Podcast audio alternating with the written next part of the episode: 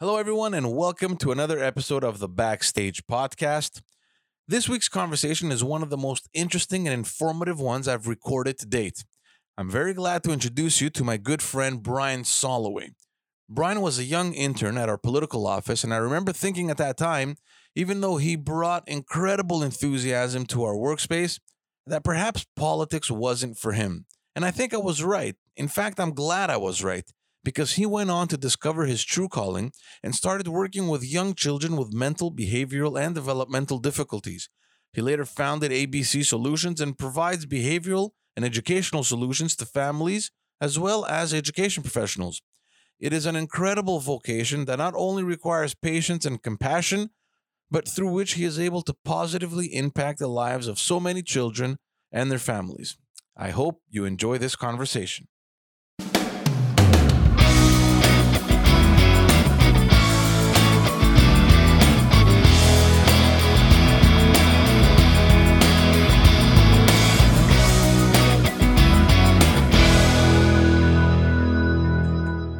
How's it going, man? It's good to see you. It's been a long time. Huh? It has been a long time. Why? Why? Yeah. Well, we kept saying we were gonna go for coffee. I said drinks. No, and then- you you say we should go. I, I usually ignored those messages. It's true. but It's you never followed back. No, you messaged me about watches. That was about it.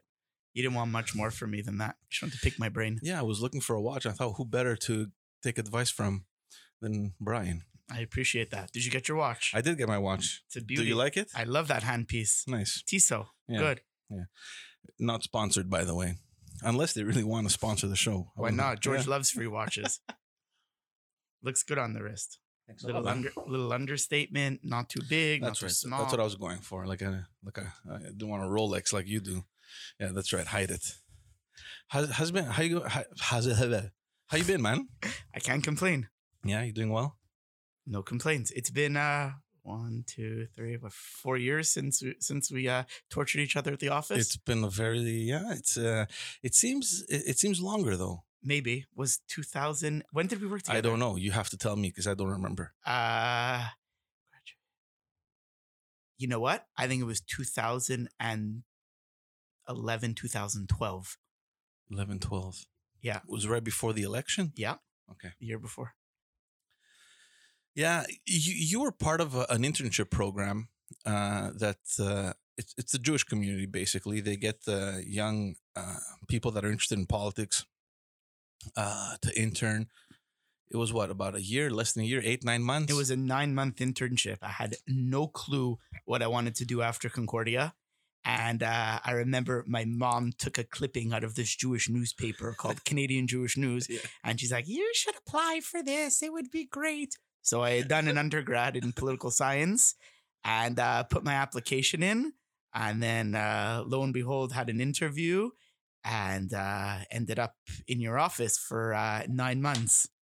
Nine very interesting, felt the very short time, months. And that's what happened. But tell me, first of all, you studied politics because you had no other idea what to do, like I did, or were you even remotely interested in politics? So I was super interested in politics, and my dad is a family law lawyer.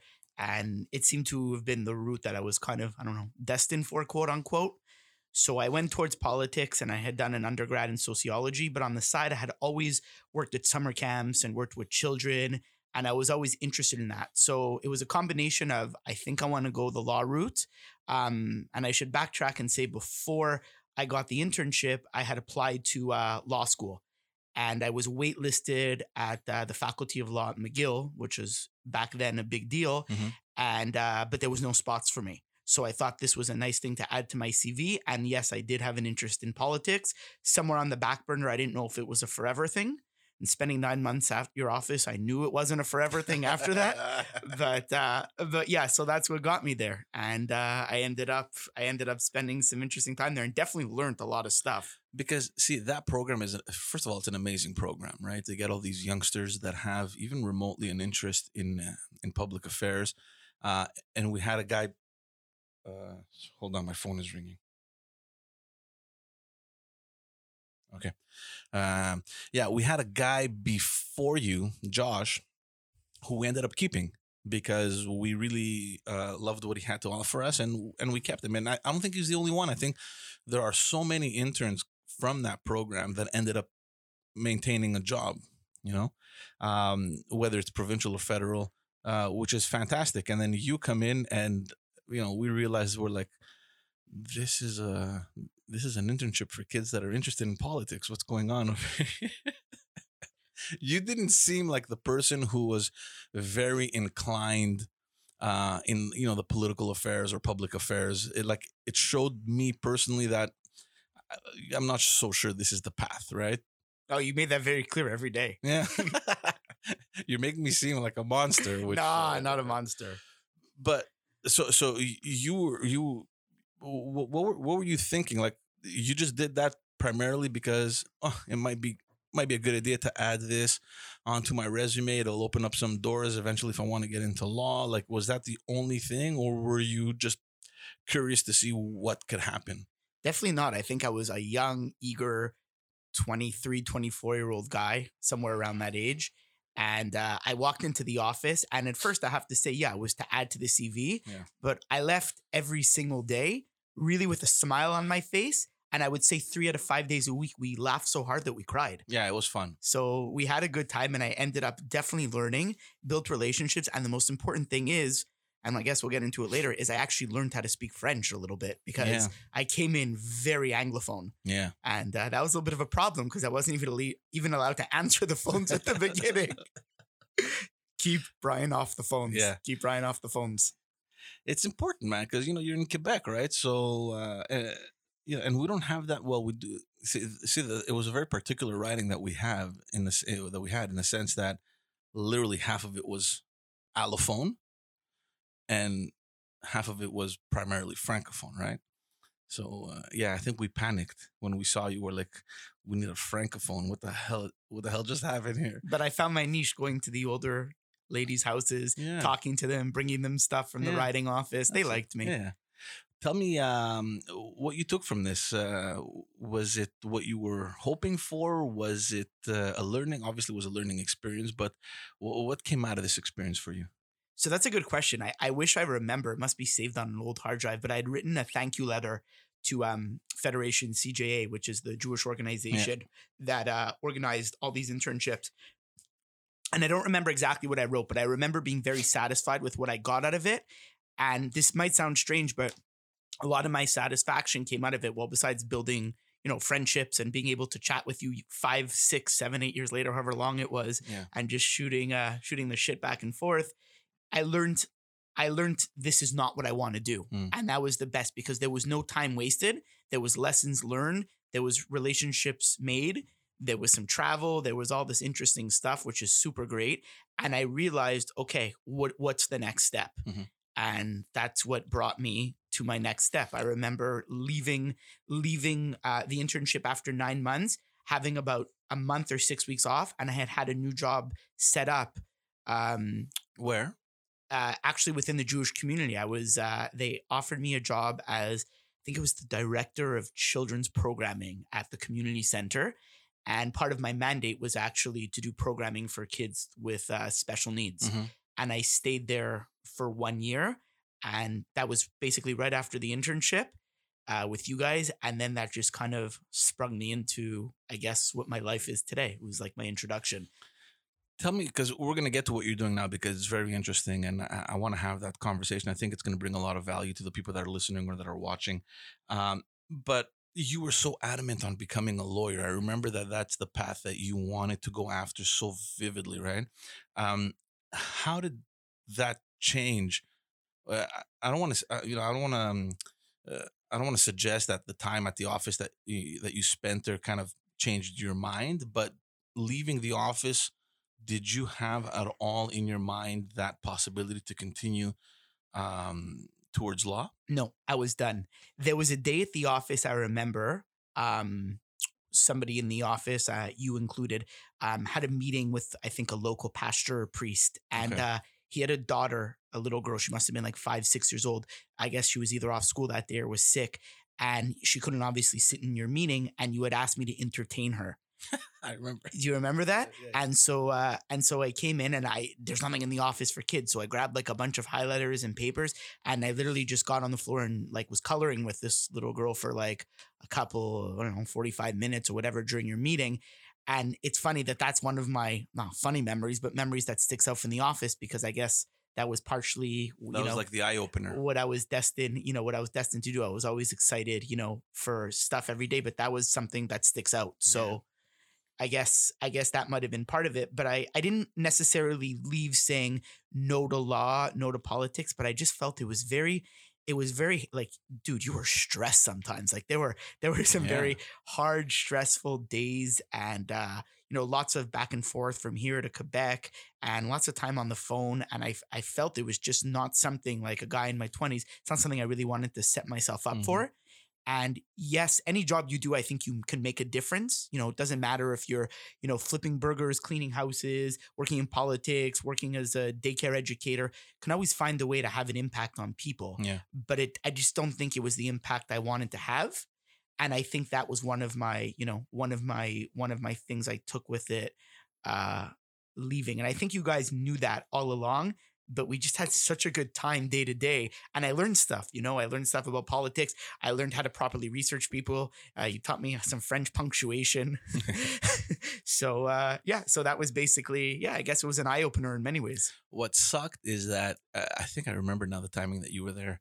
Um, that you didn't fall at a time where we had to either prepare for an election or it was at an election time. it was the year before I think you were Yeah. prepping for an election Yeah, that would have been fun for you to actually experience uh, organizing and planning and actually, uh, you know, seeing through a, a campaign because that's next level.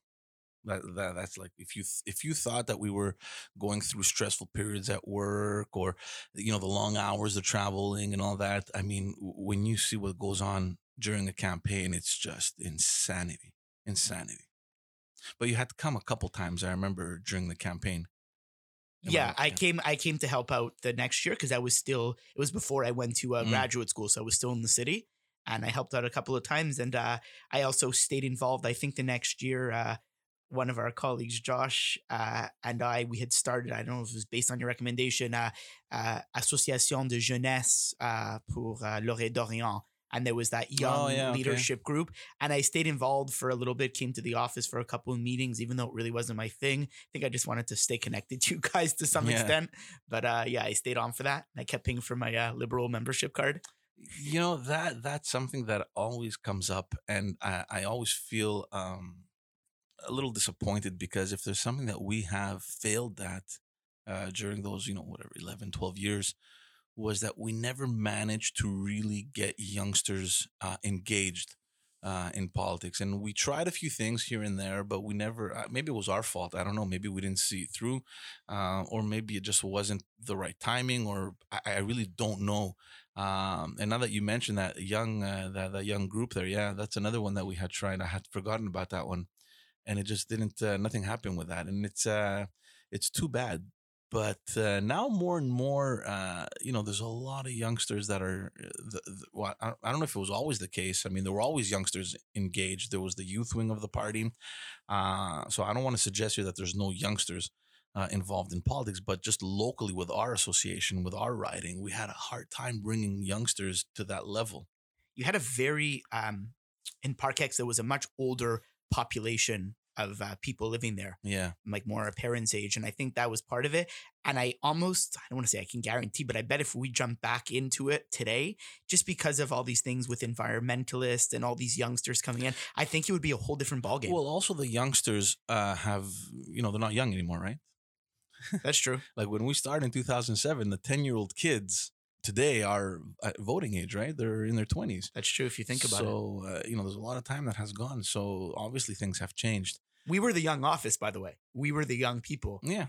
Josh, myself, Mhm. you. I I don't know how the other offices were. Uh, I, I- I don't remember the composition of the other offices. I mean, there were some youngsters, obviously, like youngsters. I don't want to, you know, young adults, whatever. Um, but yeah, no, we had a good dynamic. It was, um, it was a lot of fun. But let me ask you something about the law thing because I know that you know you mentioned your dad. Um, he's actually a very well known family lawyer.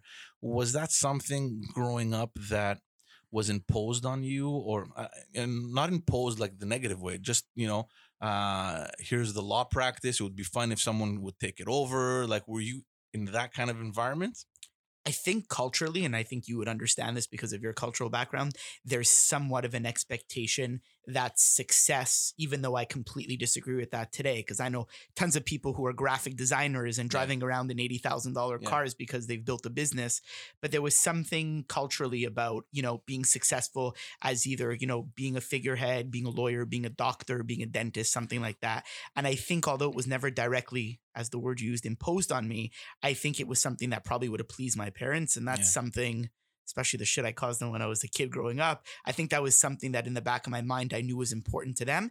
And it became important to me because I felt that even though I always loved working with kids, I felt that if I went into law, I can end up doing something with child advocacy rights yeah and doing something in the realm of what interests me, anyways. yeah how did they take the news when you finally decided that you know law isn't what it's going to be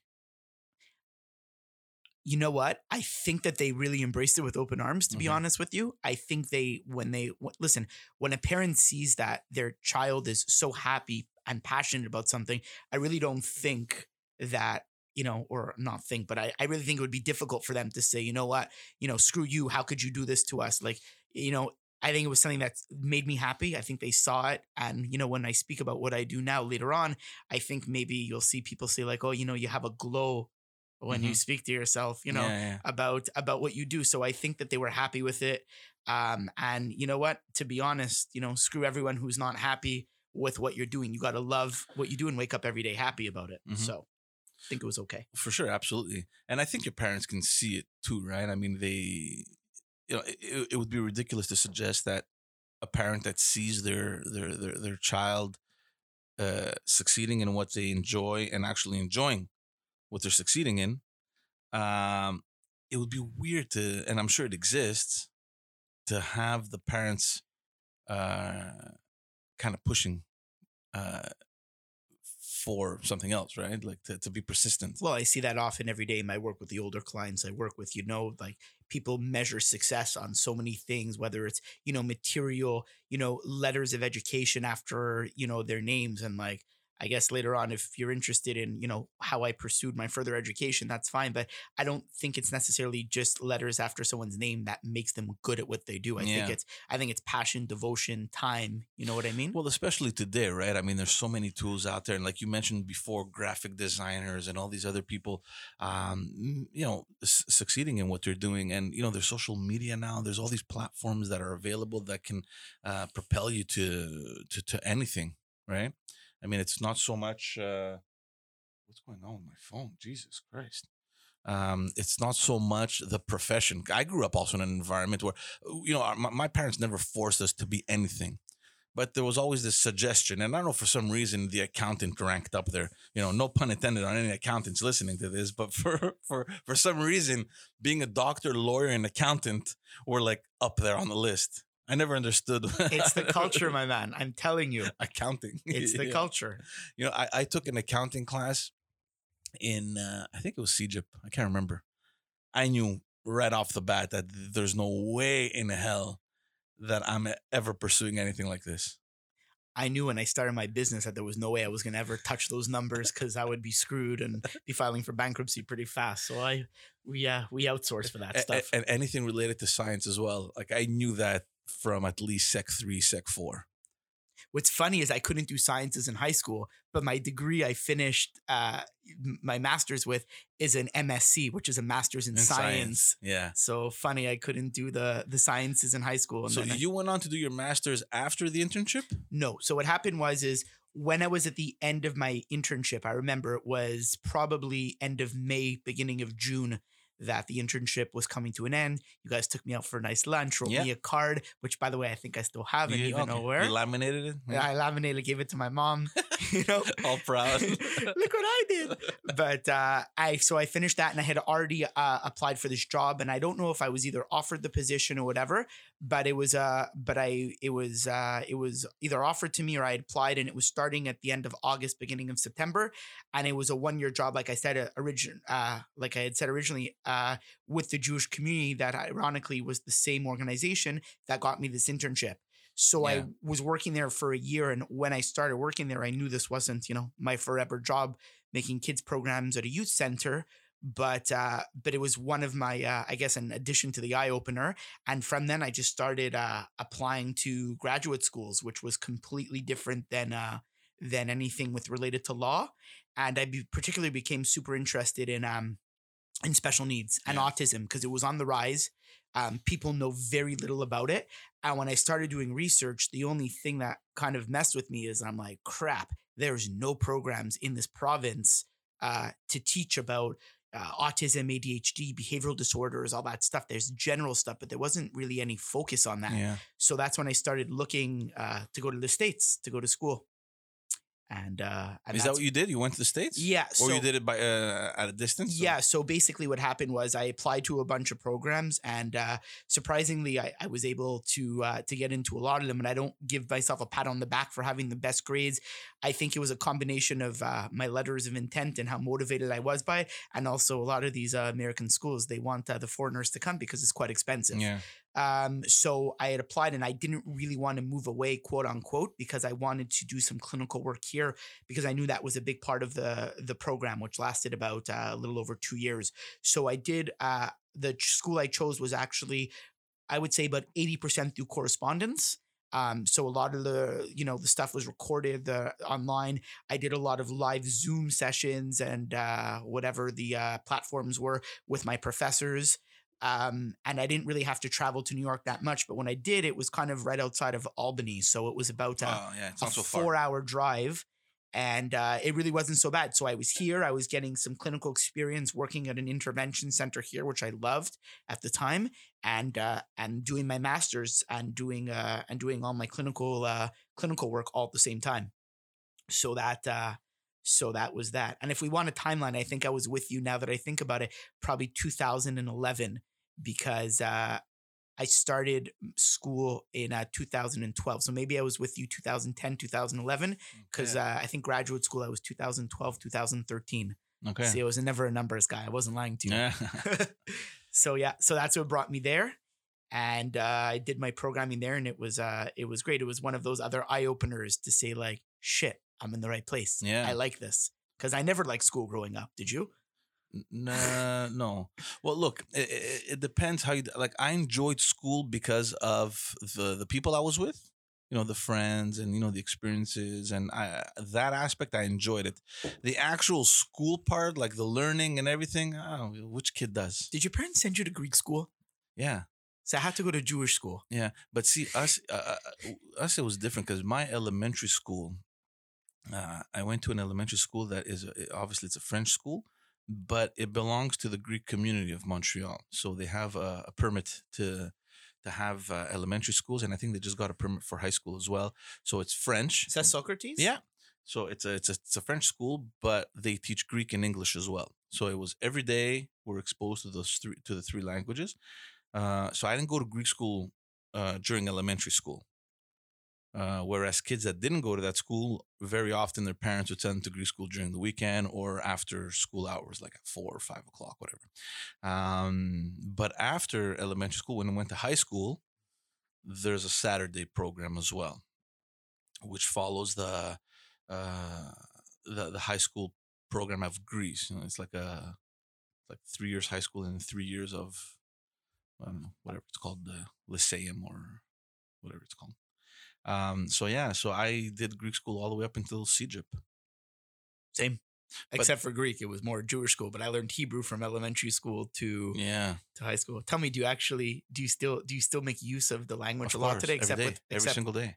with family or Yeah, yeah, yeah, out, yeah. just outside? outside well not so much i mean there's no purpose for me to speak greek outside you know there's uh, but when we were working in politics we did because we had a large greek population right Yes. so i i used greek every single day um, whether it was for news articles or press releases or even communicating with the different associations commu- uh, the community leaders and, uh, and so on. But uh, no now I, I speak greek every day whether it's my parents i speak greek to my daughters. Uh, you don't? You it's just rel just based religion like when you're doing your prayers and stuff Uh, I would say for the most part, I have a few family members that speak Hebrew. So just kind of to get my practice in. I mean, I would say I used to be fluent, so Yeah. I could still definitely hold a nice conversation. Um, and I'll speak it once in a while, but I said like I'm not going onto the street to speak it. But if I recognize, you know, a mother tongue language, it's nice, and you know, you kind of hear it, and then you're like, oh, look, I also speak the language. Yeah. It's nice. Yeah.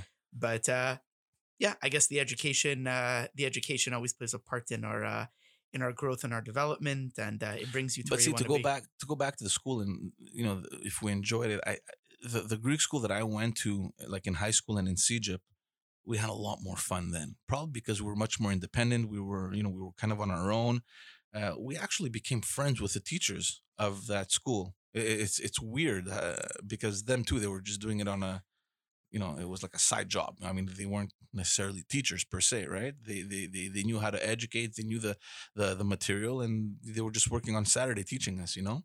Uh, uh so yeah it was a lot of fun actually. I, I really really enjoyed the the saturday school. Although some kids dreaded it i uh, actually enjoyed it. It's weird to say that. So yeah, so we have well, it's exactly the same setup. It's so funny that you're telling me this in our in uh in the Jewish religion. If you didn't go to a government funded uh sorry if yeah if you went to like a government funded school um and they wanted to learn hebrew it was usually like after school school or uh or weekend school Yeah. but i ended up going for all of elementary and high school to was to i guess and it was the private school system that offered hebrew so i learned it for lots of years Mhm. uh, they even tried teaching us in high school this dying language called yiddish yeah which basically nobody speaks anymore. And I literally, I'm sorry, man, I got zero understanding in that five years of that language. Well, it's like ancient Greek. I mean, we we we studied ancient Greek for a little bit, but not in elementary school. Like later on, it's uh it's a different language. It's the basis of our modern Greek, but um nobody no like there's no way you, c- you should be using that language today. Nobody. It's like Latin. No one You're not going to go outside and order a pizza in Latin, right? Well, you could try. You're never going to get your damn you're, not, pizza, you're, you're not gonna get your pizza. Uh, so that's what it is. But it's a beautiful language, and we stu- I don't remember any any of it. But in any case, I mean, there's some similarities because it's the root of our of our of our modern Greek language. But uh, yeah, yeah, we studied that too. So Yiddish is like the ancient Hebrew. Uh, I don't really want to answer that incorrectly. So I'm going to say no. I think Aramaic is ancient Hebrew. Yeah. Yiddish was just like a language that I think a lot of the Jewish people spoke like uh, pre pre or post like World War II and like Oh, okay, it's more times. recent. Okay, So uh so it might have been then or even dating back before those times. But uh, yeah, they tried to teach it to us. I can sing you a couple of songs, No, but I don't want to bore the viewers. it's not a problem. Do you have a piano? Yeah, I do actually. Should I? You Should I- play piano? No, I don't. So then why the hell I, you don't- asking for a I thought you were gonna play the piano. yeah. Um, tell me a little bit about what you're doing now because it's interesting. You're working obviously with kids with uh, with special needs. I need to tell you that I was I was exposed to this at a very young age because my sister studied special care counseling. Uh, there was a program I think at Vanier or Still is. yeah, there still is. Uh, so she studied that, and then she she worked quite a bit at the summit, at the school Summit school, uh, and then she went back to school to get her full education uh, diploma, and she's working as a teacher now. But um, yeah, I remember uh, in elementary, uh, or not, rather in high school, uh, going through different experiences that my sister would relate to us uh, about her studies and you know her internships and all that stuff. Uh, and there was the you know it impacted me obviously. I mean, you're dealing with uh, with kids that have disabilities and obviously with their families. So you went on to create it. You ha- tell me a little bit about about your business right now. So it's it's called ABC Solutions. Tell me a little bit about ABC Solutions. So I'll tell you about uh, about our company, um, which we're very proud of. Um, so I'll, I'll give you. I think that it's important to know the backstory. So yeah. I had said I had gone to do this uh, master's that was very much online, a little bit in person, uh, based out of uh, outside of New York. Uh, I graduated with a master's of science, ironically science, um, but it's a master's of science in autism and applied behavior analysis. So I'm not going to bore you guys with any uh, with any details, but applied behavior analysis, also acronym is ABA, is basically the number one scientifically validated approach to work with children, not only with autism, but child development, um, children with special needs, all sorts of needs, whether it's behavioral issues, um, ADHD, um, you know, severe severe behavioral stuff. Obviously, the different spectrums of autism. So my degrees that I did, it was a double master's. I think really helped me um, in the sense of bringing back that knowledge here. Um, so in uh, 2014, I met up with an old colleague of mine. Sorry, I'm gonna, I'm gonna interrupt you. Is that approach recognized here in Canada? absolutely it's approach recognized in canada um, so there's a i'm not a clinical psychologist i'm a specialist in behavior uh, in behavioral disorders and autism but um, the, um, the the education I would say it's not that it's not recognized here because it is, but like for example, like with insurance companies and stuff like that, that stuff is really still needs to come to Canada and more to this province a little bit. And back to politics, I I think we're making headway to some extent, but um, the education was uh, was based out of the states, um, but it's definitely it's definitely understood and used here in Canada a lot. But I think that's part of the uh, part of uh, thank goodness part of our success was being able to have that you know over some other practitioners here really knowing the ins of outs uh, ins and outs of uh, of autism and special needs. So ABC Solutions. So 2014, um, I met up with an old colleague of mine who ironically had um, who had uh, taught me a couple of trainings that I ha- that I had done over the years, and um, I had known her from the past, and I always found her not to be very nice. Sorry, Alex. um, she was always tough on me. Always told me I was a know-it-all, and uh, she had already completed the degree that I had. She actually did it at University of Reno, Nevada, um, about eight or ten years before me. So quite a bit more, uh, you know, clinical experience. And um, she actually reached out to me on Facebook and asked me out um, to meet up. And she was married. I knew that with children, and I. Uh, and I, I, thought to myself, oh, maybe she wants to go on a date with me. This is weird. And she reached out to me, and we had met up uh, for for for a ended up being a dinner. And she basically was not interested in me to date in any way or you know to come on to and i'm like oh there goes my self-esteem with that one but it was more to say hey i know you did this program you know i think you had some learning to do you did the learning let's get together and from then the business plan started the brainstorming started and uh, we ended up coming together and um, incorporating which what is now ABC Solutions Inc. ou en français Solutions ABC and um, I will tell you guys. You want to know a little bit about what Yeah, we do? Of course, that's why you're here. So that's why I'm here. so uh, we started off with basically three of us: myself, my partner Alexandra Rothstein, um, and another partner. Um, myself and Alexandra had basically the exact same education at the time. Um, she obviously had more experience than me. Um, she was more interested in early intervention, which is ages about you know babies all the way up to about you know three four years old and i was more interested in kids elementary school and high school age. So we kind of figured out from the beginning you know which clientele she would be working with and which clientele i would be working with. Um, we had no offices we had nothing. Um, our third partner um, really was great with academics um, and she put together a lot of academic um, interventions and stuff trying to teach kids with special needs how to read how to write um, all that stuff. But we ended up actually um, breaking off uh, just about a almost a year ago uh, my third partner went off on her own which was a great move for all of us and she now does her own thing. So it's basically myself and alexandra um, and we built quite a quite a nice team. So we have uh, currently um, i would say about 13 to 15 um, interventionists that work for us.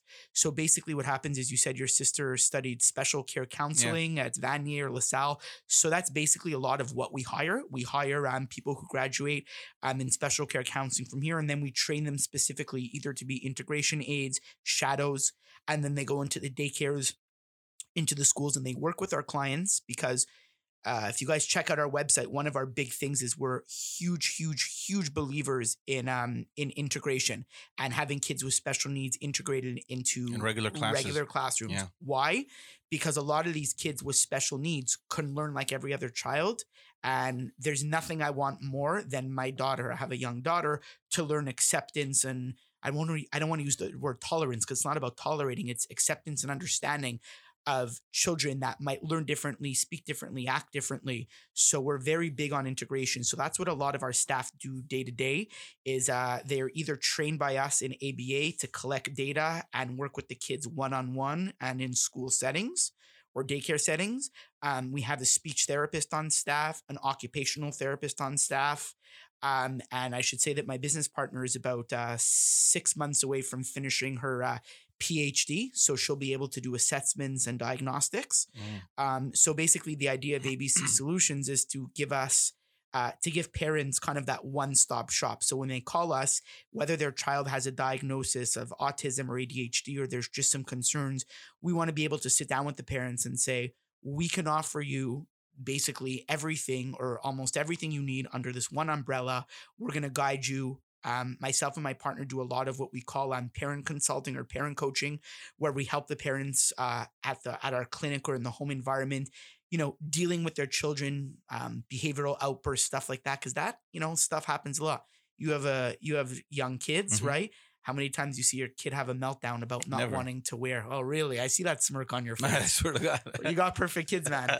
My uh, my almost 18 month old will, you know, cry if it's not uh, if it's not exactly what she wants to wear, if something's uncomfortable. yeah. And you know, when it comes to special needs, you know, the thing is, is, is you know, it's all kind of cute and oh, that's what it is. They're toddlers, but when your kid is, you know, 12 years old or 14 years old, and they're throwing chairs and having meltdowns, Yeah. you know, you really need to help the parents and guide them. So that's a lot about, uh, you know, what we do in the clinic and in the home setting. And um, over the years, I started doing a lot of um, a lot of one-on-one therapy. I see kids on a weekly or bi-weekly basis, and I deal a lot with kids that have um, anxiety, um, and also co- comorbid kind of means that there's a connection, and uh, it's also quote unquote comes hand in hand with um, you know ADHD, autism, because a lot of kids on the spectrum, you know, suffer from anxiety, suffer from social issues. So I do a lot of one-on-one therapy at our office in the West Island and it gives me the opportunity to work with you know lots of different kids so on a given day i'll see about you know six clients or patients whatever you want to call them and uh, i get to go into schools and check out how our staff are doing and give them um, intervention plans and stuff like that so we really get to move around a lot and do a lot and you know what like i said before i think i think we help people and we make a difference and that's what's important No, no, guaranteed. Uh, tell me, because you mentioned about working with families and then with schools. Do do you work separately? I mean, do they come to you, or do they find out about you through the schools that you're working in? It's a very good question. So in our first year, you know, we did, you probably know about this stuff a lot. You know, we did Google Analytics Mm. and uh, all these advertisements in, you know, in uh, Parent Today and all these magazines and newspapers.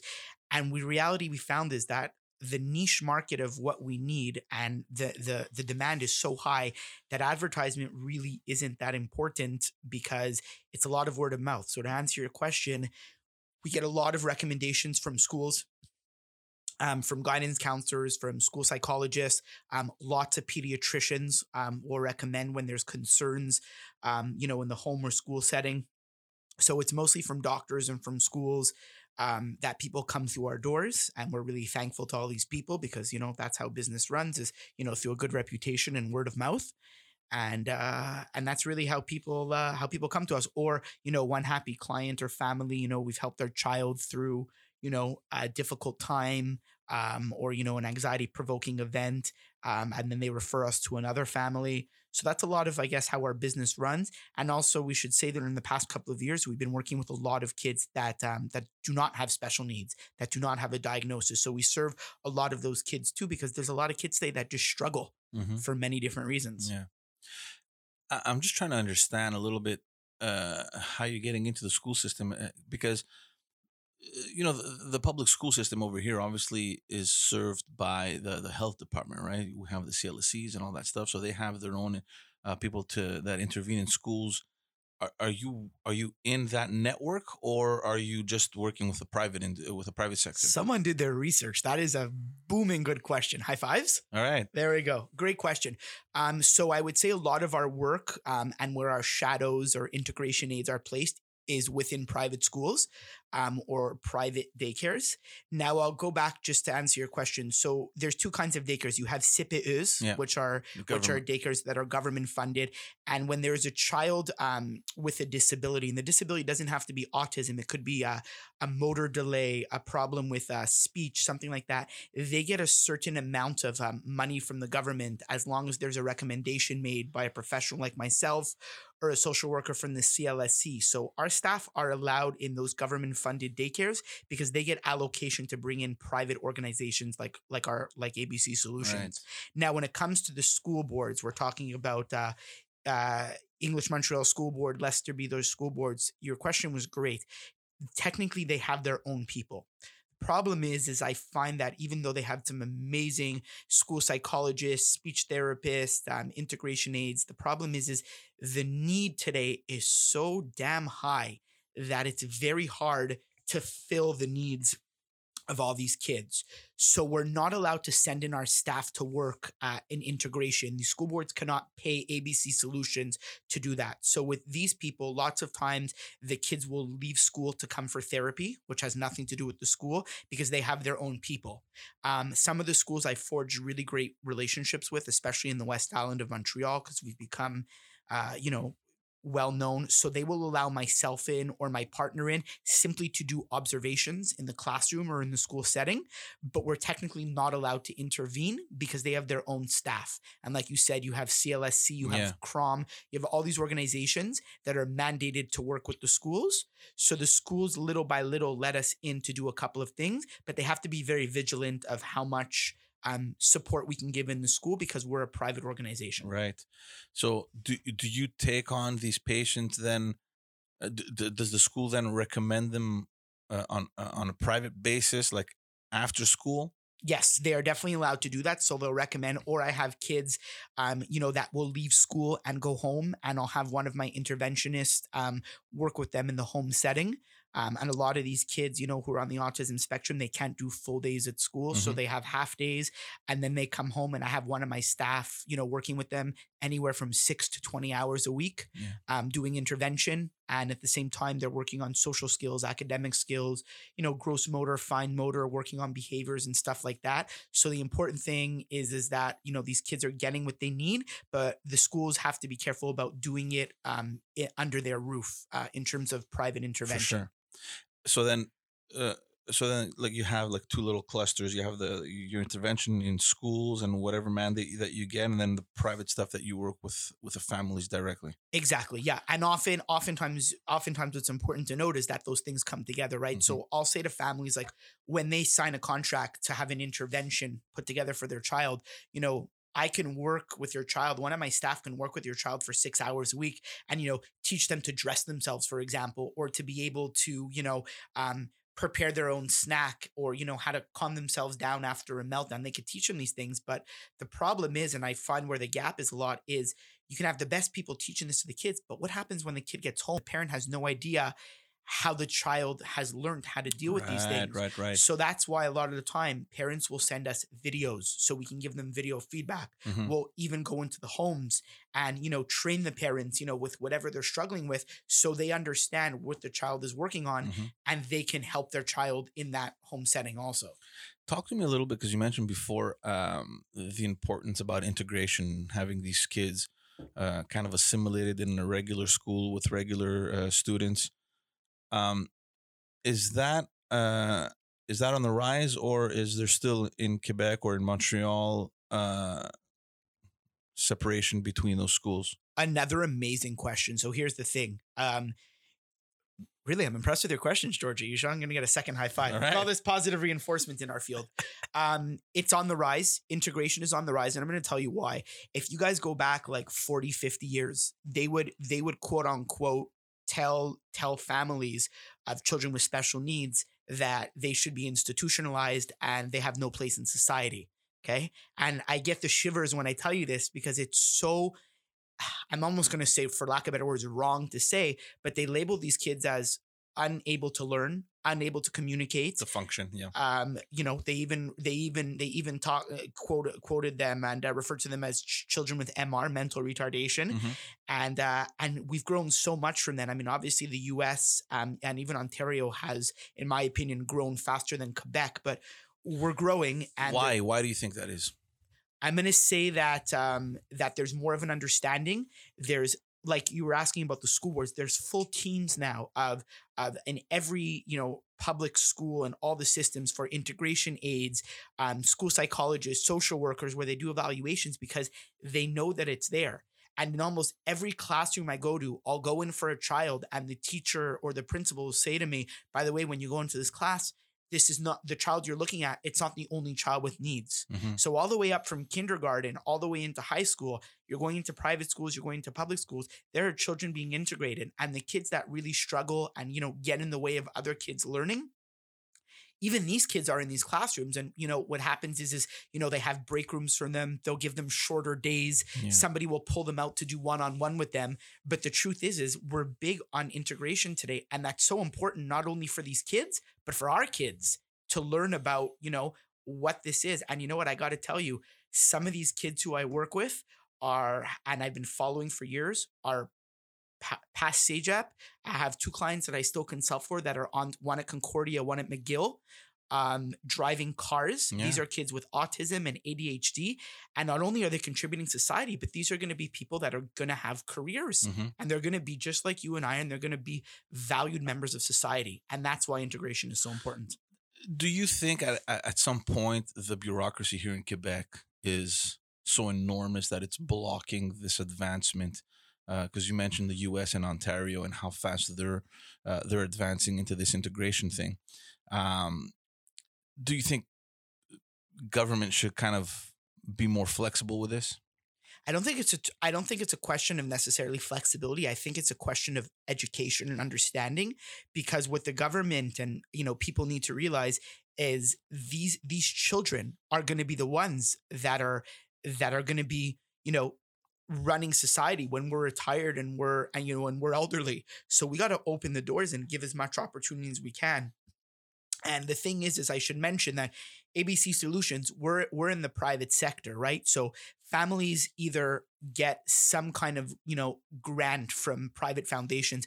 I think Canadian Tire has one. Um, there's a there's a grant through the through the Loblaws family where they get certain amounts. But the thing is, is we're private, so the people that come to us, if they don't have these grants, they have the financials to pay for support for their kids, and it mm-hmm. doesn't come cheap. Yeah. Now the thing is, is the families that don't, they go on waiting lists, and that's what really screws everyone over in Quebec. Because I'm going to tell you what happens. You see signs of autism even now. We diagnose as early as 18 months. What happens is, is you you see a concern, you go uh, on the list at Saint Justine or the Children's, and you're waiting for some kind of evaluation in the public sector. You know, you get yourself set up with the social worker, and what happens is, is there's an age out where at a certain age, uh, the government will not be able to intervene anymore. What age is that? Um, that is that is by age um, five. Well, they say it's by age five, but by age six for sure. They pull out. So what happens is is if you go on a list and there's a two or three year waiting list, and you only see signs at age three or four, you know they come out later. You're done. You're getting very limited support. Exactly. Your kid ages out and that's it. You're not getting that free evaluation or whatever. So if you need to go for a full autism diagnostic, you're running upwards. This is new to me, man. This this what you just said to me. I've never heard it before.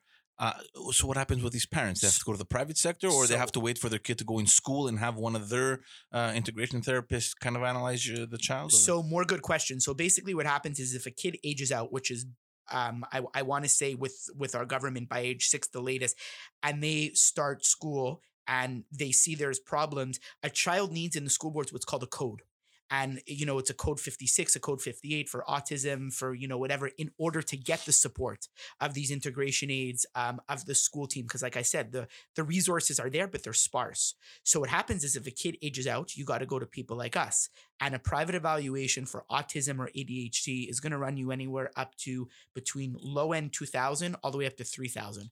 It's a lot of money for people, man. Mhm. So what happens is is parents are at the mercy of the schools to do it and the schools a lot of the time the school systems will do it. But guess what? There's not enough psychologists to do Mhm. it. So they might wait a while and they wait and they wait and the child loses precious time. You know what it is uh, for a kid between 4 and 6, you know that those 2 years, you know how much development they make? yeah, So they end up, you know, scraping their funds together and, you know, coming to people like us. And we obviously try to work with families as much as we can, you know, to make their child, you know, progress and, you know, try to help find them ways to, you know, get funding or resources, but it's very hard. So, you know, we hope that the government in the coming years are going to do more. And I really think they will because the need is just on the rise. It's Yeah. not, it's not going away.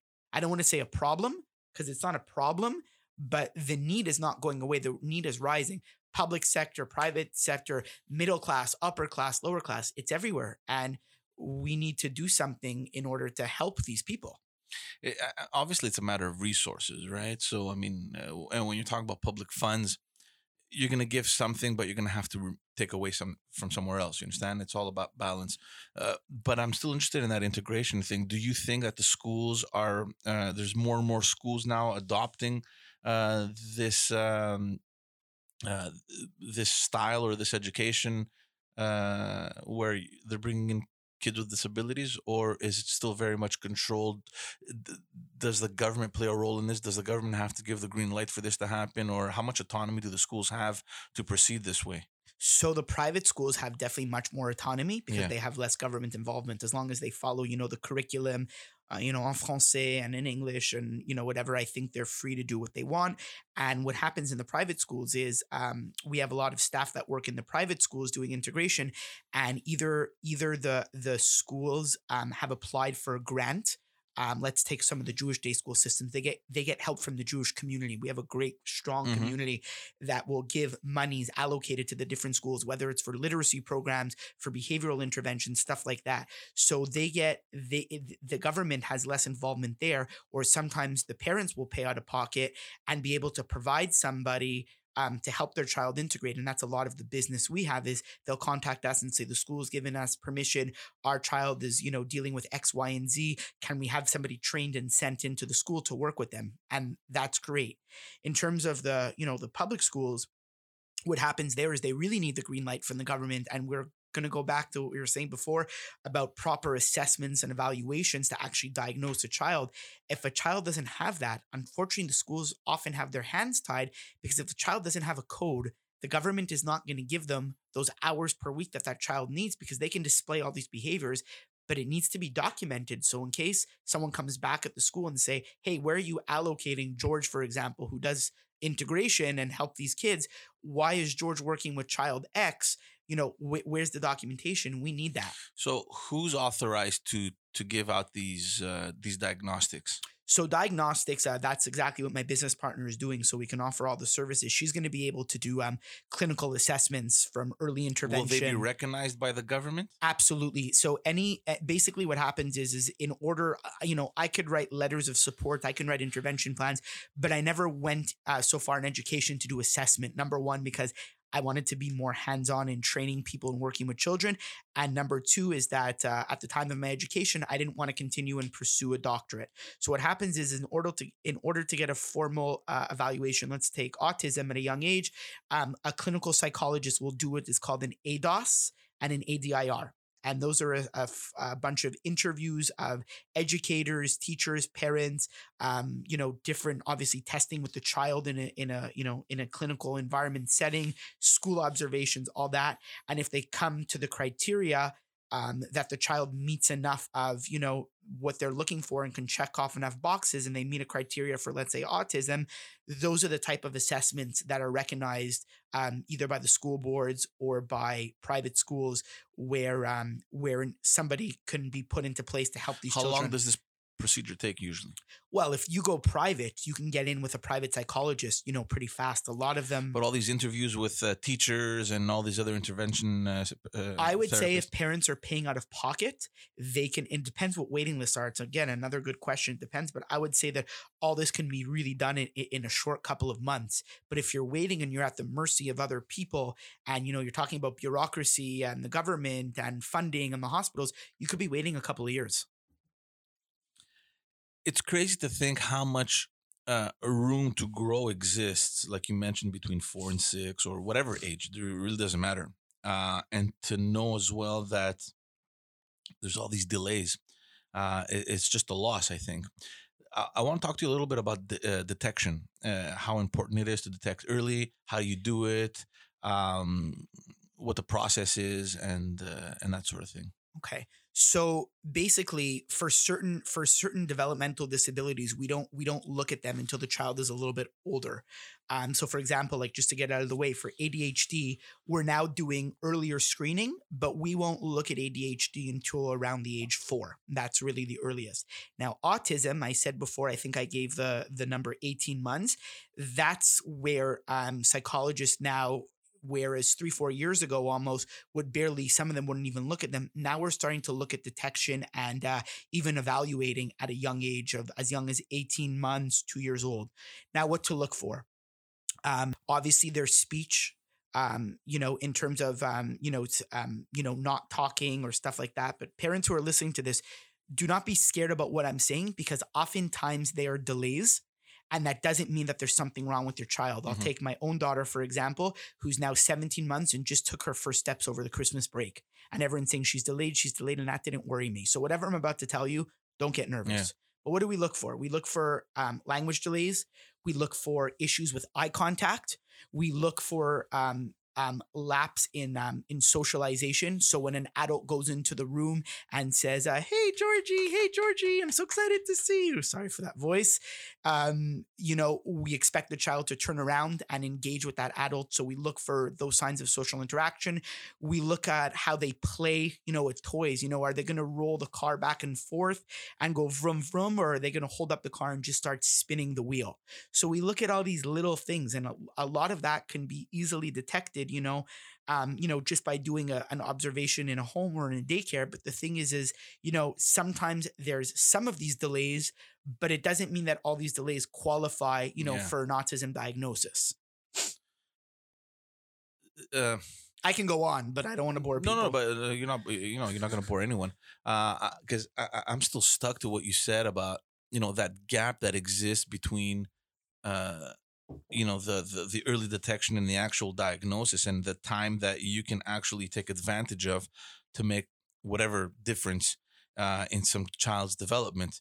How like how much impact can you make depending on you know that gap of time that you have where it's important to actually get that detection uh done Um, so basically, it goes like this: a lot of the phone calls that we get are from parents that are either on a waiting list um, in the public sector, or um, they've been, you know, they've been alerted by the child's teacher, by educators that you know there's some of these signs that I just pointed out before, and they don't even have a diagnosis, but they want to start intervention right away, Mhm. whether it's uh, speech therapy, occupational therapy. Um, ABA therapy, which is based on applied behavior analysis, excuse me i talked about it before and oftentimes they'll start intervention before we even uh, before we even open the door to a diagnosis and the kids start to make gains Mhm. so even if they're waiting for that diagnosis it's never too early to start working with your child and you know try to target it and i think sometimes what happens is um culturally you have parents that really don't want it they, they know something could be wrong right? They parents, just don't want to accept it exactly right? Yeah. They know their child the best but they they don't want to accept it. And you know what? Unfortunately that i know it's a tough pill to swallow but you got to have open eyes. And sometimes you know i wear two hats. I wear my professional hat but sometimes i look at my own kid yeah. and i have problems um you know seeing what maybe i should be seeing if i was looking at her you know elsewhere. Um again i told you guys she was late walking. Well guess what? When she was about uh just over a year, about 12 months, I noticed that she would do, you know, everything developmentally ch- that she should be doing, but she really wasn't moving. And everyone was joking, oh, she's so lazy, this and that. So I called in a uh, childhood uh, a, ch- uh, physiotherapist and I started doing physio sessions with her to teach me and my wife how to get my daughter moving because no, I knew it would happen, but I wanted to expedite the process. And it was amazing. And this person that worked with her, who was a colleague of mine, got my daughter to start rolling over and moving and doing all these things. And that's important. So early detection, no matter what you're looking at, is super, super important to your kid's development. No matter w- what you see or don't see, you got to say, okay, well, you know, there's something. How can I help them? I, I- I imagine that depending on where the uh, specifically with uh, with a case of autism, depending on where it's situated on the spectrum, uh, there's cases that are, are are easier to deal with than others. Yep. Um, so we call it an autism spectrum disorder because there's so many kids that function very highly. And these are the kids that are, you know, integrated into private schools or the school system and, you know, they have their support and, you know, they have extra time for tests or whatever recommendations, um, you know, professional makes for their learning and their behavior. But then we have the kids, you know, who are, who are, you know, um, higher up on the spectrum, which means that they're, you know, lower functioning and they have more challenges. And there's excellent, excellent resources for these kids too. Unfortunately, here we go back to the waiting list. So you had mentioned before Summit School, an excellent school. Um, Giant Steps. Giant steps. Yeah, I know. An excellent school. That is a school for children with autism located in the west end of Montreal. Um, and again, this is not like this is like your TISO comment earlier on. This is not a uh, a plug for any of these schools because I have nothing to do with them. I just think they're great. Um, so we have Summit School, we have Giant Steps. We also have a school called Peter Hall. Now, Peter Hall is a school where um, children on the spectrum or other developmental delays um, will be able to go for a full school day. And a lot of these kids struggle um, emotionally, developmentally, behaviorally, um, more so than other kids. They'll have more violent outbursts and Mhm. stuff like that. And the ratios there are set up in a way that these kids are really properly, you know, we hope, you know, want to say really well taken care of. So these kids, you know, are not I don't want to say a burden to their parents, but they go out every day so mom and dad could work and these kids get, you know, their own type of education. And these are the kids that struggle more, but there's a place for them. Now, a lot of these places, you know, we wish we could just call up, you know, Summit School. But the thing is, is it doesn't work on who you know. It doesn't work on a donation. It doesn't work like that. There's waiting lists, and we need more of these places to be able to help um, these children yeah. because there's there's a spectrum, and not all kids can be integrated. Although that's our hope. Yeah. Um, why is autism on the rise? Million dollar question nobody knows. Autism autism can be on the rise for all sorts of things and i want parents who are listening and have concerns about their kid to if you didn't listen to this last uh, 59 minutes i want you to listen to this okay? I'm going to answer your question please don't be fooled by by uh, everything you read out there in articles all sorts of therapies. If you're going out to help your child because you have concerns make sure that you have somebody who has experience who you've checked out um, you know either referred by you know a hospital by your pediatrician um, you know who you've looked at on psychology today who you've read up about because there's all sorts of therapies out there. And i'm not saying they they don't work but parents who are desperate i mean i know speaking from experience who has a young daughter, you know, I would do anything to help my kid. And there's all sorts of therapies out there. You know, they talk about oxygen therapy, dolphin assisted therapy, where parents will spend, you know, tens of thousands of dollars to bring their child to these specialists, travel to the United States or to these places to help their kids. And the truth is, is I'm not saying that these things don't work. I'm saying look for things that you know are scientifically validated, that you know and have researched and you know by professionals here have helped your child. Um, so ask me your question again because I went off on a little tangent. Yeah, you did, but it's okay. I, I'm just curious to know, like scientifically, why is autism on, on the rise? I mean, and and these are these are this is factual, right? I'm not. Right. So it's factual. Um, it is on the rise. When I was in grad school, you know, the numbers um was one in one, I think, in sixty for boys, Yeah. and now I think they're in the United States because this is more from the American Association. I think they would say about one in fifty or one in fifty-five, but viewer uh, listeners don't quote me on this. That's insane, man. But it's very high, much more so for boys than girls. yeah, Um, again, can't answer that. Can't answer why. Why is it on the rise? People will say it's everything from environment. They'll say, oh, you know, there's certain, uh, you know, parts of Montreal where, uh, you know, the pollution is so bad. So autism is on the rise there. Uh, you know, there's studies that say it's lack of love and affection from parents. You know, Yeah. you're giving me these eyebrows now because, like, what the hell Yeah, is this? yeah. So there's all sorts of things. And the reality is nobody has an answer. But the thing is, I tell parents, it doesn't matter because we treat what we see. So eventually, you know, I might be out of a job because we might find, you know, a cure, quote unquote. But don't listen to these bullshits, you know, for people trying to sell parents who are in a vulnerable state about curing autism. There's no cure. There's ways to learn to deal with it. There's ways to learn to cope with it. And a lot of these kids are very smart and they become very successful Yeah. children, teenagers, young adults, and members of society, just like you and I. Yeah. You've heard of this, obviously, uh, obviously, and I'm gonna I'm gonna say it here because the one thing that I keep hearing more often is the vaccines. Yeah, you made a face. Is there is there anything related to that? Is it just a coincidence? What's what's the science behind that? Okay, so this is such an And important in by and by no means uh, are we suggesting parents not to do the the, the Right. vaccines, but it just seems that coincidentally that 18 month old vaccine or the the which one is it the four to five year it's the one? MMR. So basically, um, this is such again, like obviously, listeners. George did his research on uh, on these questions he's asking me. We spent a lot of time, even when I was studying in school, um, on how to answer these types of questions. And I'm really glad I know about it enough to be able to inform people.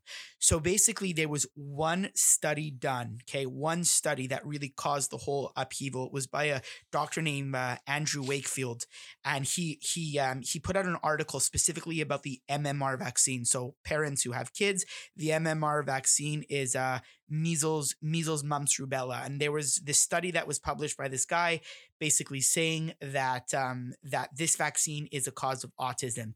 This article was later removed, and um, he lost his um, medical license to practice.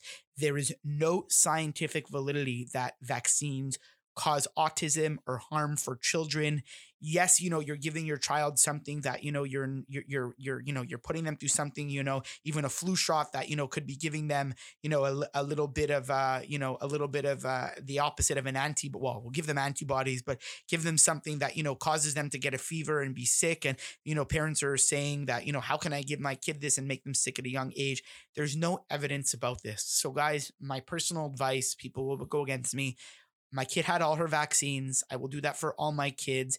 Parents who call our clinic and ask the questions, there is no validity. I'm a very science based guy. And um, there is nothing, nothing published out there or written that vaccines, um, specifically the MMR, cause autism. So if anyone is asking, what's this guy's opinion? It's 100% vaccinate your kids. If for some reason, you know, people want to split them up because there's a lot of vaccines that are very close together, split them up but you know do what's best for your kids speak to your pediatricians read and educate yourselves so you know that you're doing the best for your kid. Obviously the pediatricians are going to suggest and they're going to they're, they're going to they're going to push the parents to to to vaccinate their kids but it's just weird that you know at that age that you mentioned where you know usually the earlier signs are around 18 months um 18 between 18 months and 2 years and just incidentally that's when those vaccines are uh, are done I went through it with my wife. Uh, there, there, was there was no doubt in my mind that I was gonna vax uh, that I was gonna you know I was gonna vaccinate my kids. But I won't lie to you. Uh, there was a part of me that was kind of doubting it at some point. I was you know you're scared because you're reaching that point, and you know obviously uh, as a new parent you're reading a lot on, on you know kids health and behavioral stuff, and you know you want to learn and you want to be the best parent that you can be. And a lot of the literature out there uh, talks about this uh, this issue yeah it's it's still very hotly talked about and if you're going to read up on it make sure that you're reading you know um you know articles and speaking to people who are proper practitioners and i want people to to know that you know years ago um, lots of pediatricians did these vaccines and now most of the time like i know my daughter's pediatrician office um, doesn't even do these vaccines. Parents are going either to private clinics or mostly to clscs mm-hmm, to do mm-hmm. it so it's not like a cash grab for people or anything like that. People people and parents are giving these kids their vaccines and professionals are telling them to do it because research is showing that this is you know what's beneficial to the child. Um, it's not to say that you know you were talking about age that you know things can't develop you know whether it's something minor or something you know really concerning but you know if a parent calls me up and says like oh my gosh if i give my kid the vaccine and they're going to stop talking and developing and develop autism you know that's a very big statement and again find me the research that says that that can actually you know happen. Yeah look i don't know i mean you're much more specialized in that but i i, I know personally um you know a couple families that are dealing with uh, with autism and in most cases it appeared around that age right yeah uh, so uh, and, so and, the- and and in without exception every single one of them were, were, you know they've told me like the kid was just perfect Yes. Interacting well, laughing well, playing well, uh, uh, showing signs of speech, uh, you know, saying a couple words here and there. And then just from one day to the next after that vaccine, boom, it was like, what happened? So I want I want uh, listeners to understand that with autism, what's really scary is first of all, you don't develop autism. Okay, that's a big that's a big myth. You know, the signs don't come out till later, but you know, for lack of better you know expression or words, um, autism uh, autism you're, you're you're born with it there's no you know there's no signs that show it early on but there's earlier detection now you know you were saying 18 months to 2 years that's when we diagnose but often signs come out later right i mean if you if you know you just look at any you know like good validated website or speak to any you know doctor or read a you know a decent book we talk about child development and you see a child develop you know you know right from birth and there's you know four month milestones three month milestones six months milestones so we watch for those and a lot of times is because you know there's delays in development and stuff like that like i even mentioned with my own daughter you know with her walking and her movements and stuff the thing is is you know often those things develop you know around that time the 18 months the two year time frame where people become you know like oh my gosh now they're not doing this this and this and that's that pivotal age. Is it possible that it comes you know in conjunction or in the same time frame as you know a certain vaccine? Yes but guys educate yourselves like i said and know that vaccinating your kids is not going to cause autism or another developmental delay.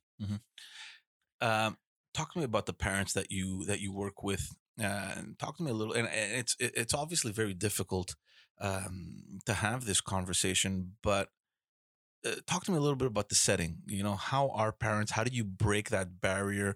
Uh, like you said before, certain parents they they they're reluctant to uh, to admit uh, certain signs and uh, certain developmental uh, disabilities that their child may be having. Uh, talk to me about uh, a little bit about the parents. How do you approach them? How do you um, how do you deal with that situation? It's obviously very um very fragile it's very you know i'm imagining it's a it's a pretty emotional thing for the parent to be to be told that their child uh has mental disabilities or autism or whatever other uh, disabilities you work with Um, so basically, when kids come to me without a diagnosis and um and the parents ask me, you know, do you think they'll ask this famous line, do you think he's autistic? And I say he because 90 90% of It's- the it's- it's clients boys, yes. boys that come through our door.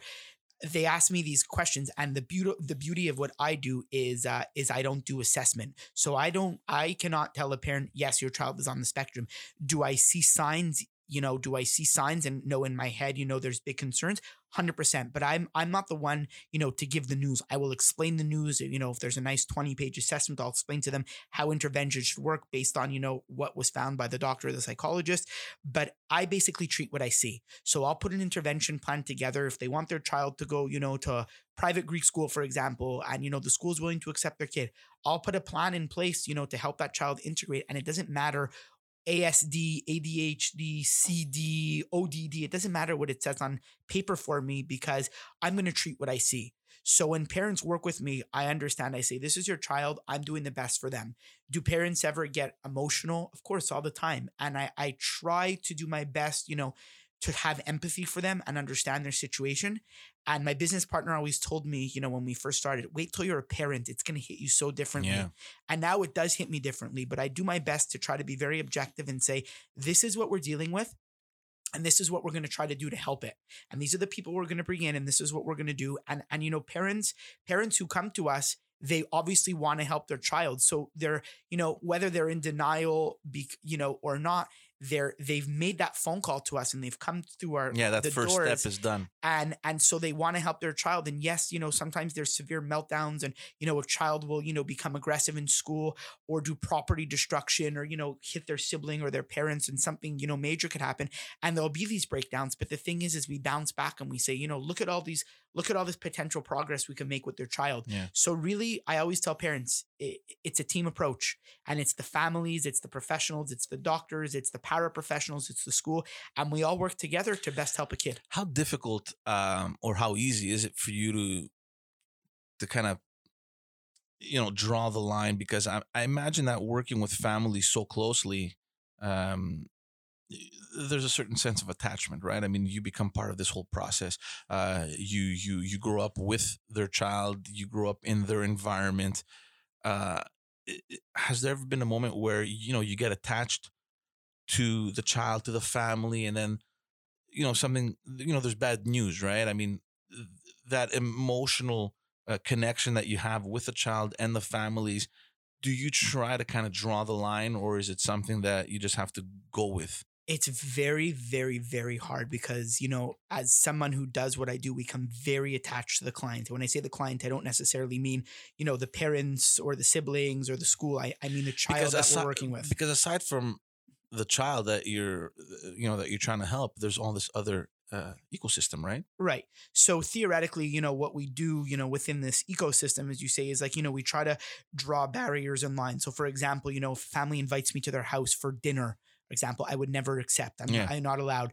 Um, you know, families, you know, will try to, you know, give, you know, give gifts to us, and you know, we we don't accept. We're careful with that, but we do build a connection to these kids. And you know, I will have parents text me after hours or on the weekends, or you know, or or call me in a panic. You know, just this past summer, um, a little boy who I oversee his case, um, he had ran away from home, Mm. and the parents live um in the West Island of Montreal, close enough to me, and I got into my car to help find this young boy because um his parents weren't were frantic and is that out of my line of duty? Yes yes it absolutely is and you know the, you know you contact the police and you do all this and that but i could just picture you know this mom and dad frantic about not knowing where their kid left you know what would happen when he crosses the street stuff like that so uh, we do get emotionally involved. Luckily, I have the most amazing wife. There's my plug to uh, compliment you, Audrey, um, who really understands. And from the day she met me, she knew how important it was to do my work. So yes, I try to draw boundaries and keep, you know, as much as I can private. But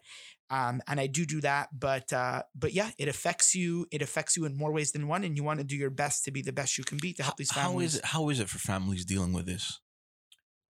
Obviously, it's difficult. You- There, there isn't one single parent that would want to go through this, but in your experience, I mean, tell- It's yeah, tell me. it's bit about different types of burdens george because the thing is is like listen you have families that have you know a lot of uh, you know financial means and they could pay you know for all types of support and stuff like that and obviously money is not the answer to things but you know it helps when you're coming to uh to a place like abc solutions you know where we don't have government funding excuse me where we don't have government funding and you know parents have to a lot of the time pay out of pocket for services so you know that helps um obviously you know lots of times when there's a child with you know a lot of difficulties you know whether it's autism or anything like that it's it, it causes a big strain on the family unit and there's a lot of times that families become divorced because of it Mhm. and you're dealing with single parents or joint custody and that is also you know big big you know potential issues because you know kids with special needs they need routine and they need structure. And often they're living you know in two houses. They have mom and dad who are always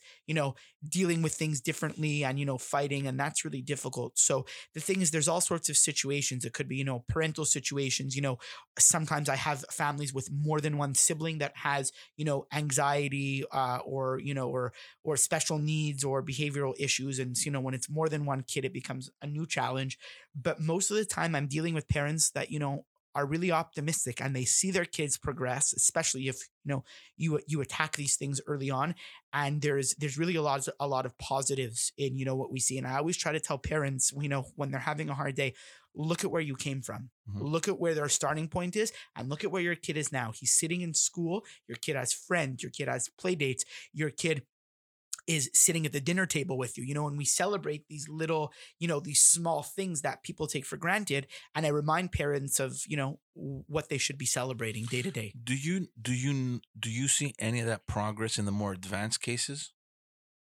what do you mean by that Like you mentioned, the kids being integrated in school and having friends and living a more or less uh, similar life to to other kids. Uh, the kids that have a more severe uh, disability, like for example in the autism spectrum, um, do you see such a pronounced uh, advancement and uh, betterment in their situation, or it's more you know, it's more difficult in those cases? now i understand your question so um basically w- w- the thing is is like we're looking at celebrating different things right? So like the child that's being integrated what like you know what might be a parent's dream for them to be able to have a friend who wants to come over so they can you know learn to share toys. Mhm. and that's a lot of stuff that my staff will you know work with them in therapy. Then for you know the the kids who are you know um, higher up on the spectrum and have more difficulty function we might celebrate for example you know that they get toilet trained at age six or that they learn how to request, you know, for water instead of screaming on the floor. So it's not that, you know, the advancements are more or less, it's that the advancements and the celebrations and the milestones are different, Mhm. right? Mhm. And I want people to also to be aware that, you know, sometimes people will say, you know, we're professionals or, you know, doctors, whatever, you know, your child, you know, is, you know, very severe and, you know, they might not be able to ever learn to speak and stuff like that still go ahead and fight the fight for your child because oftentimes your kids are going to surprise you and they're going to do amazing things and they're going to beat those odds and they're going to be able to develop more so than people think they will. where are we right now, and where do you think we should be headed, and what work needs needs to be done in terms of you know detection and you know the the, the whole science of it? So detection is there. Early detection is super important, and I think that's great. I think what we really need is we really need to be able to tell, you know, the really the people high up, you know, at the provincial and federal level, you know, this is what's going on. This is society now. How are we going to help these kids? Because these kids are our future. And the most important thing, and it comes down to it in all walks of life, is money and funding and being able to say, hey, this is what this child needs. This is going to help their development. And, you know, I said to you guys at the beginning that my education, you know, is not based on, you know, um, you know, um, um, hyperbaric chamber therapy or you know or or or all sorts of you know hullabaloo that people might think of but you know my training is based on stuff that's scientifically validated that has studies and hundreds of thousands of hours of research and and and um and case studies and all that and they need to see that these are the things that we can do to help our kids and what do we need for it? We need money. We need understanding and, and a lot of what i've been doing in the past few years is going around and doing things like this and educating people so they understand what is autism you know? I could tell you that if i brought um, a bunch of kids that I work with here to sit in the studio with us, they would be interested, they would be engaged, they would be talking to you, they would be making eye contact, and you would say to me after, "Bro, this kid doesn't have special needs. Like they're amazing Mhm. because these kids are are are just like you know my kids and your kids, and they're learning to be part of society, and they're learning to contribute, and they're learning to do all the things that kids need to do. Mhm. So we have to continue to educate. We have to continue to fight for them. We have to continue to get money and resources and allocations so we can help families, help schools, and help kids. Uh, let's close it up, man. Tell me what you're working on. What's new? What's uh, what's coming up uh, for your uh, for your for your company? What are you working on right now? And uh, what are we going to be so looking our, into? our big thing now, if people hit up our website, uh, Yeah, sure. Um, I'm sure Georgie will post uh, our website up there. But what we're doing a lot of now, which ties into what we've been talking about, is we're doing a lot of online trainings. Um, so we have a whole um, company that we teamed up with in the States, um, and we've made um, different types of trainings, parent trainings, paraprofessional trainings, which are people that work in the school systems, um, professional trainings, teacher trainings, and a lot of times because people have full time jobs, they will sign up online, and it's off of our website. We have a list of our trainings there, and we will and we run virtual classes, and people get educated because there's such a need. And so we're really moving towards this online education. So people that work full time or have children could learn, you know, whether it's for their classroom, for their own child in their home, um, how to best do it. And we have tons and tons of trainings, whether it's um, learning to deal with tantrums, whether it's behavior training, whether it's helping kids speak, whether it's um, we have a whole training on um, on how to teach children to uh, to be potty trained, all sorts of stuff. So we're moving a lot towards these online trainings, and I've been doing um, myself and my partner um, a lot of workshops. Um, for early interventionists, for daycare educators, for teachers, because the thing is, is if you take a teacher who's been teaching for 20, 30 years, unfortunately they might be great teachers but they don't know what i know so when these chi- children are being sent to their classrooms they have to know how to best help them so that's where we're moving into the education i hope That's nice. Uh, one last question. It just came. It, it just dawned on me, um, and it, obviously it's more political because that's what I know more. Um, is there a lobby? Is there is there a movement? Is there an organization that is much more political, trying to raise awareness with our with our leaders? Where's that at? so I, I, I, you know what? When I left politics, I left politics, and um, even on Facebook pages, people will tag me in um, in posts or my company and ask questions. I really try to stay away from that. Now I don't ignore the questions. I'll answer people privately. Um, so I don't think I have the best answer to that, but I know in the states there's a lot of lobbyist groups. Um, there's an organization called Autism Speaks, which some people find controversial, that is really trying to you know to lobby for you know for funding and families and stuff like that. And in Quebec, um, you know, I don't know exactly what it was, but there was recently in the past year or so um, with our government, you know, a grant um, that was allocated for. I don't, I don't think it was specifically for intervention, but it was a step in the right direction for assessment and stuff like that. So obviously, we need more of that, and the best people um, to speak on that on that behalf is is parents of Mhm. parents of children with special needs because they will be you know, there's an expression, you are your child's best advocate. So there's professionals like me that might have the knowledge, but we don't have the heart like the parents do. And it's the parents that are really, you know, the best people to fight for their kids. And is there anything out there that you know of, or Um, there are things out there. I, I don't know specifics on you know you know what's out there or not. There's all sorts of groups on online. I know a lot of times you know groups go to Ottawa and they you know and they're fighting for you know for more hours of integration and more support. And listen, they must be doing something because recognition is on the rise and support is on the rise. It's obviously still not enough, especially with the growing number of diagnostics that's coming out. But um, yeah, there's groups out there, and I I don't know enough about them, and I wish there was more. So in my in my field, what I'm just trying to do is educate myself more and more each day, doing my best to help these families. dude? I want to thank you for coming, man. I, I know that you're a busy guy, and uh, I appreciate the time that you took. Good luck, man. Honestly, you're doing. Um, I, I think it's very valuable the work that you're doing and the commitment that you have, uh, not only towards these children but to their families as well. Um, I enjoyed seeing you again, man. Honestly, Feeling is very mutual, my man. don't call me because I won't go for coffee. But You won't go for coffee, no drinks. but if you have a watch question, you'll ask me. And if you have a developmental question about your kids, you may ask me. No, I'm just joking, bro. We should we should we should do this more often. Uh, and I know that you're busy now with uh, with your little family, and I know how much time, uh, you know how time is precious, and how you can get caught up with all these different things. Um, I appreciate it though, man. It was nice seeing you. It was absolutely my pleasure.